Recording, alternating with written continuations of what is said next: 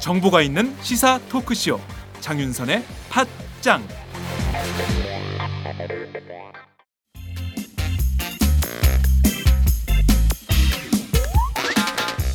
매일 정오 여러분의 점심시간 맛있게 씹어 드실 뉴스를 보내드리는 장윤선의 팟짱 매일나 신선한 뉴스를 맛보고 싶으시다고요? 보수 언론이 대충 훑고 지나간 뉴스 그 이면의 진실을 알고 싶으시다고요? 그렇다면 여러분의 곁에 장윤선의 팟짱이 있습니다. 좋아요와 구독하기로 응원해주세요. 포털 사이트 검색창에서 장윤선의 팟짱을 치거나 모바일 앱스토어에서 팟빵 클릭 후 장윤선의 팟짱을 들러주세요. 요거 재밌네 할 때는 과감하게 좋아요를 눌러주세요. 여러분의 꼼꼼한 사랑이 팟짱을 키웁니다. 장윤선의 팟짱 애청자 여러분 좋아요와 구독하기 꼭 부탁드립니다.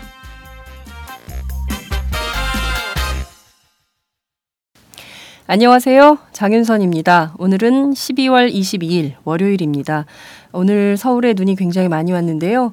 어, 그나마 오후 들어서는 날씨가 조금 풀린다니까 다행입니다. 그래도 빙판길 꼭 주의하시기 바랍니다. 통합진보당 정당 해산 심판 사건의 후폭풍이 굉장히 거셉니다. 헌법재판소가 법에 규정된 바도 없는 의원직 박탈을 결정해 버려서 우선 통합진보당 국회의원단은 국회의원의 지위 확인 소송을 벌이기로 했습니다. 뿐만 아니라 오늘 어, 선관위는 통합진보당 소속 비례대표 지방의원들의 의원직 상실 여부를 결정합니다. 아, 통합진보당에는 광역의원 3명, 기초의원 34명 등 모두 아, 지방의원이 37명이 속해 있는 것으로 전해지고 있는데요. 아, 선관위가 이분들에 대해서도 지위를 박탈하게 된다면 아마도 통합진보당 소속 의원들의 지위 확인 소송은 줄줄이 이어질 전망으로 보입니다. 지난 금요일 헌재의 통합진보당 해산 결정 이후로 언론에서 사라진 뉴스가 있습니다. 바로 정윤혜 씨의 국정 개입 의혹 파문인데요. 그것은 지금 사라진 것처럼 보이지만 여전히 의문의 불씨는 현저히 살아 있습니다. 박 대통령은 정말 문체부 국과장 인사에 개입을 했던 것일까? 개입을 했다면 왜 했을까? 목적은 어디에 있는 것일까? 국민들은 궁금할 따름입니다. 이것뿐만이 아니죠. 어, 서울지방경찰청 소속 한모 경위에 대한 청와대 민정수석실의 회유설, 이 또한 현재 진실 공방이 한창 중인 사건입니다. 그렇지만 검찰은 수사하지 않는 쪽으로 가닥을 잡고 있습니다. 아, 도대체 왜 그럴까요? 국민들은 진실을 궁금해 하는데 검찰은 진실을 덮으려고 하는 것일까요? 정윤회 파문, 통합진보당 해산, 연말 전국이 계속 요동치고 있는 상황입니다. 그야말로 혼돈의 상황이 계속되고 있는 상황인데요. 이럴수록 이런 때일수록 정말 정확하게 전국을 짚고 분석을 해야 될 것 같습니다. 분명한 해법도 제시해야 할 것으로 보입니다. 팟짱도 이 부분 정말 노력하겠습니다.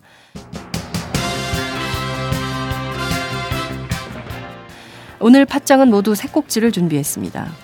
식은 듯이 보이지만 여전히 살아있는 이슈 정윤혜 씨의 국정 개입 문건 파문 오늘도 오마이뉴스 최지용 기자와 함께 살펴보겠습니다. 매주 월요일 만나는 고정 코너죠. 종창 브라더스와 함께 오늘은 통합진보당 해산과 대한민국의 정치 미래에 대해서 짚어보겠습니다. 공안에 삭풍이 불고 있다는 위기의 진단을 두 분이 해주셨습니다. 미국과 쿠바가 53년간의 적대 관계를 청산하고 국교 정상화에 나서기로 전격 선언했습니다. 양국이 외교 관계를 단절한 1961년 이후 53년 만에 그야말로 냉전 종식을 선언한 셈인데요. 이 점 한신대 이혜영 교수와 함께 살펴보겠습니다. 정치적 배경이 어디 있는지 함께 분석해 보도록 하겠습니다. 팟짱 시작합니다.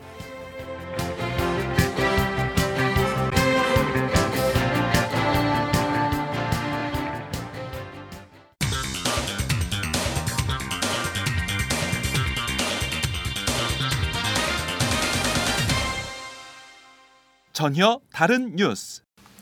전혀 다른 뉴스 시작하겠습니다. 아, 지난 금요일 헌법재판소의 통합진보당 정당 해산 결정이 내려지면서 에, 오늘 아침 신문지면에서 일제히 에, 정윤혜 씨의 국정 개입 의혹 문건 파문 기사가 사라졌는데요.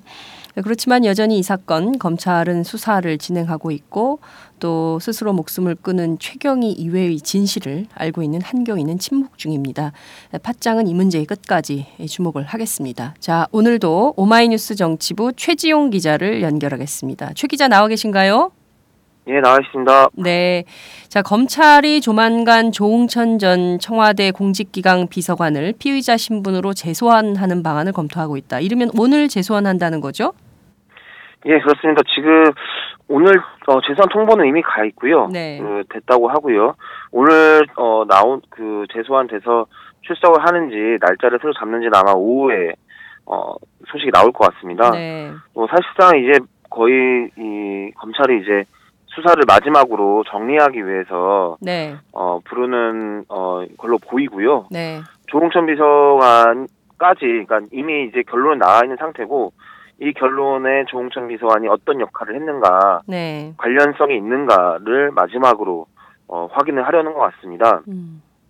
어, 조전 비서관은 뭐 이 사건이 폭로된 직후에 네. 이제 자기는 이 사건과 무관하다라고 네. 하면서 그 이 문건 유출 관련해서도 그 박관천 경정이 문건을 가지고 나갔다 네네. 정도라고 정도로 마, 이 말을 한 바 있는데요. 네. 어, 문건 작성 관련한 지시 그리고 음. 문건 유출 등에 대해서 다시 한번 검찰에서 진술을 할 것으로 보입니다. 네.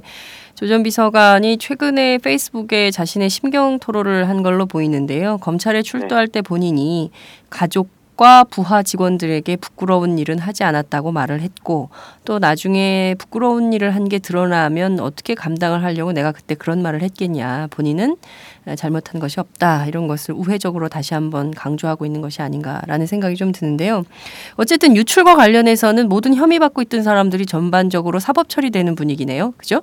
그렇, 그렇습니다. 그 박관천 경정은 네. 어, 이제 대통령물 관리 기록에 관련 법률에 대통령 의해서 기록물 관리법. 아, 대통령 기록물 관리법에 의해서 네. 어, 처벌을 받을 걸로 보이고요. 네. 상당히 이거는 근데 이제 좀 어, 뭐랄까 일반적인 어떤 비밀 보호 관련한 법안들보다 네. 훨씬 더 강도가 높습니다. 그래서 그렇죠. 대통령 기- 기록물이라는 아주 중요한 어, 문건을 유출한 혐의를 네. 받는 거고요.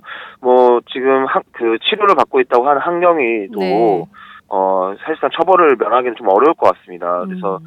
결국 어 이 박관천 경정과 한경이 그리고 자살한 최경희가 네. 이 사건의 거의 모든 전모를 어 이 이 사람들의 책임으로 몰아가는 음. 모양새가 될 것 같습니다. 네. 근데 이제 한, 한 가지는 이제 문건의 작성 지시 여부이거든요. 음. 누가 시켜서 작성을 했고 네네. 이거를 누가 그 책임을 있는가 이 음, 문건 음. 작성의 책임이 누구한테 있는가 네네. 이건데 그걸 마지막으로 정리하기 위해서 조홍천 비서관을 오늘 제소한 것 같습니다. 네. 에, 오늘 재소안에서 어찌됐든 그 검찰 수사의 어떤 꼭지를 에, 유출 관련된 문건 유출의 네. 꼭지를 따기 위한 마지막 수순을 밟고 있는 것이 아닌가라는 생각이 좀 드는데요. 결과적으로 내용은 전혀 수사를 안 하고 유출과 관련해서 처벌하고 끝내는 것으로 이렇게 밝히 예, 그렇습니다. 그 한경희가 네. 이, 어, JTBC 보도를 통해서 이렇게 말했던 네. 청와대 회유 관련해서도 검찰은 이제 수사하지 않겠다는 쪽으로 이제 정한 것 같습니다. 네. 그렇기 때문에 남은 수사 저희가 한번 예전에 앞으로 꼭 수사가 이루어져야 될 부분이라고 그렇죠. 해가지고 그 부분을 한번 지적을 했는데요. 네. 검찰 내부에서는 이거를 뭐 수사 대상이 아니다라고 결론을 내린 걸로 보입니다. 그래서 음. 한경희 자체 그리고 또 JTBC가 또 문제점이 좀 있어 보이는 게 이거를 더 이렇게 입증하지 않고 네. 있다는 게 좀 문제로 보이는데요. 네. 좀 지켜봐야 될 부분인 것 같습니다. 근데 예. 검찰은 지금 현재 뭐 수사를 하겠다는 의지가 없어 음. 보입니다. 네. 어찌됐든 JTBC의 경우에는 한경희 본인이 이제 심리 상태가 매우 위축이 돼 있으니까 그렇습니다. 그 개인에 네. 대한 보호가 더 우선한다고 판단해서 어, 관련 보도를 에, 증거물을 공개하지 않겠다라는 뜻을 밝혔는데 JTBC도 어찌됐든 이 상황이 계속 간다면 공개하지 않고 계속 버티긴 좀 어렵지 않을까라는 생각이 좀 들기도 예, 저도 그렇게 하는데요. 예, 그거는 JTBC가 판단할 몫이니까 좀 남겨두도록 하고요. 어, 박관천 경정 어, 내 입은 지퍼다라는 얘기를 계속 하고 있어요. 어, 본인이 지퍼를 열면 그 굉장히 많은 얘기가 나올 수 있다라는 것을 예고하고 있는데요. 검찰 관계자도 비슷한 얘기를 하고 있는 것 같습니다. 관건은 박경정의 입이 입에 달린 지퍼를 여느냐 마느냐이다. 뭐 이런 얘기를 한 걸로 전해지고 네. 있네요. 그래서 박가천 경정에게 모든 것이 지금 집중돼 있습니다. 사실 네. 근데 그게 박가천 경정의 그 지퍼 발언이 네. 어, 실제적으로 어떤 그 어, 두 가지 해석이 가능하다라고 봤었는데요. 네네. 어, 우선 자기가 더 이상 말을 하지 않겠다 라는 음. 걸로 보이는 지점이 요- 지금은 큰 것 같습니다. 근데 음. 사실 그, 그렇게 말을 하면서 네. 또 자기의 비중, 자기가 어, 더 많은 어떤 무언가를 알고 있다는 걸 은연중에 어, 내비친 걸로 볼 수밖에 없을 것 같고요. 네. 그런 것이 이제 어, 뭐 처벌 과정, 기소된 이후 그 기소 결정을 네. 한번 살펴봐야 될 것 같습니다. 그런 음. 어, 박하천 경전의 말들이 어느 정도 이 수사에 영향을 미쳤는가를 음. 어, 수사 결과를 보면은 알 수 있을 것 같습니다. 네. 어찌됐든 본인이 10년, 20년 후에 후회하지 않을까라는 생각이 든다, 뭐 이런 등등의 얘기를 네. 하는데 두 가지인 것 같습니다. 하나는 말씀하신 대로 진실을 함구하는 이런 네. 측면도 있고, 어, 또 다른 측면에서는 본인의 어떤 그 지위나 이런 문제들에 대해 서도 어떤 판단을 할- 해야 옳은 것인가에 대한 고민, 뭐 이런 것들도 담겨져 있는 것이 아닌가라는 생각이 좀 들기도 하는데요. 그 밖에 좀 더 새롭게 나와 있는 얘기들이 좀 있나요? 아, 지금 사실 뭐 통합진보당 해산 이후에 네. 어, 이 지금 뭐 뉴스도 완전히 묻혀버렸고 네. 그리고 세계일보 쪽에서도 오늘자 보도로 사실 좀 보도를 정리하는 게 아닌가라는 음. 느낌을 받는데요. 네네. 어, 그동안 청와대의 대응 방안, 대응 정, 방안을 해왔던, 어, 이 대응을 정리를 하면서 결국 청와대가 이런 문건 논란을 키워왔다라는 지적을 오늘 세계일보가 했습니다. 네. 어, 결국 뭐 이제 처음에 이제 문건, 사, 문건의 여부를 부인하고 찌라시라고 하고 사실 이게 청와대 발로 나온 말들이 결국 이 논란을 키워왔다라는 지적입니다. 어느 정도 좀 이 검찰 수사가 마무리되는 과정에서 이 폭로전 역시도 좀 정리 돼가고 있는 그런 분위기입니다. 네. 그렇지만 여전히 남는 의혹들은 있죠. 박근혜 그렇죠. 대통령이 네. 직접 했다는 그 문체부 국과장 인사와 관련된 부분, 그리고 앞서 말씀하셨던 청와대 민정수석실의 회유설 이런 등등에 대해서는 명명백백하게 밝혀져야 되는 여지가 있는 것인데 이것을 그냥 덮고 가겠다라는 것으로 해석을 좀 해야 될 것 같은데 그렇다면 야당이 이 국면에서 더욱더 특검이나 국정조사 아, 요구를 해야 될 것 같고 특히 이제 국회 운영 위원회 이거 여전히 안, 열- 안 열리고 있는 거죠? 네, 그렇습니다.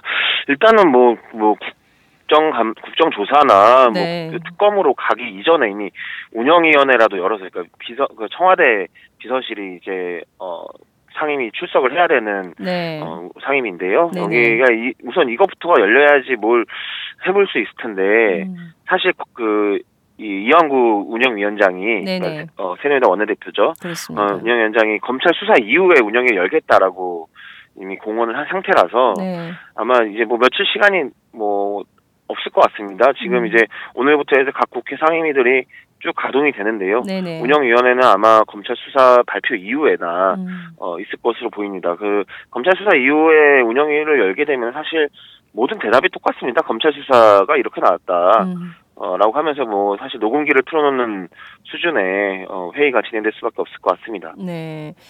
참 그 뻔한 운영위원회를 국민들이 또 봐야 되는군요.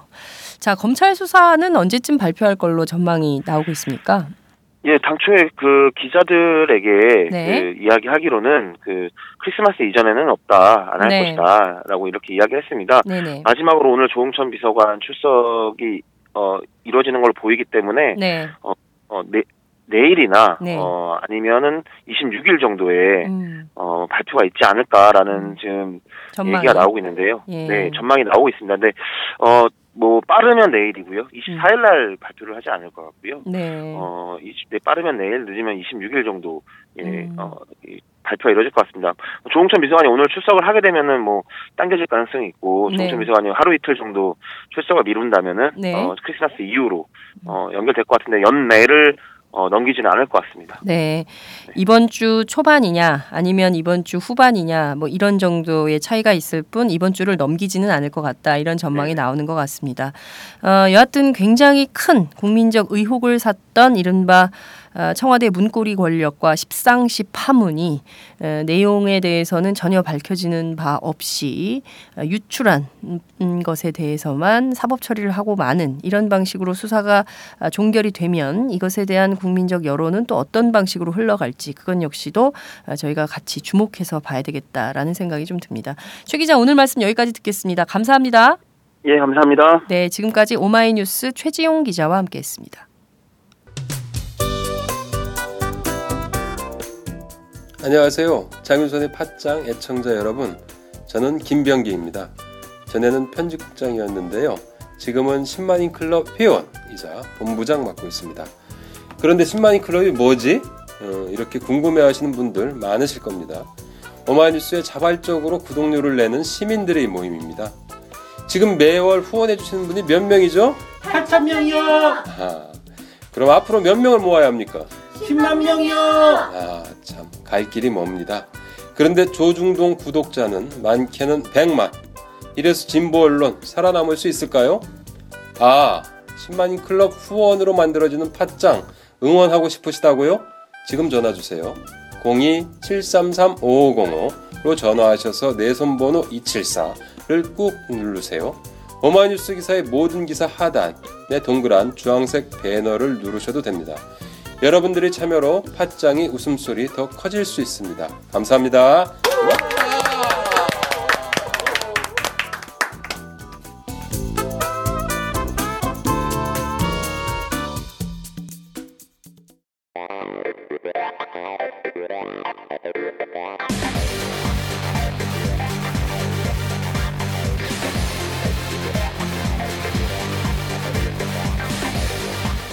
정보가 있는 시사 토크쇼. 장윤선의 팟짱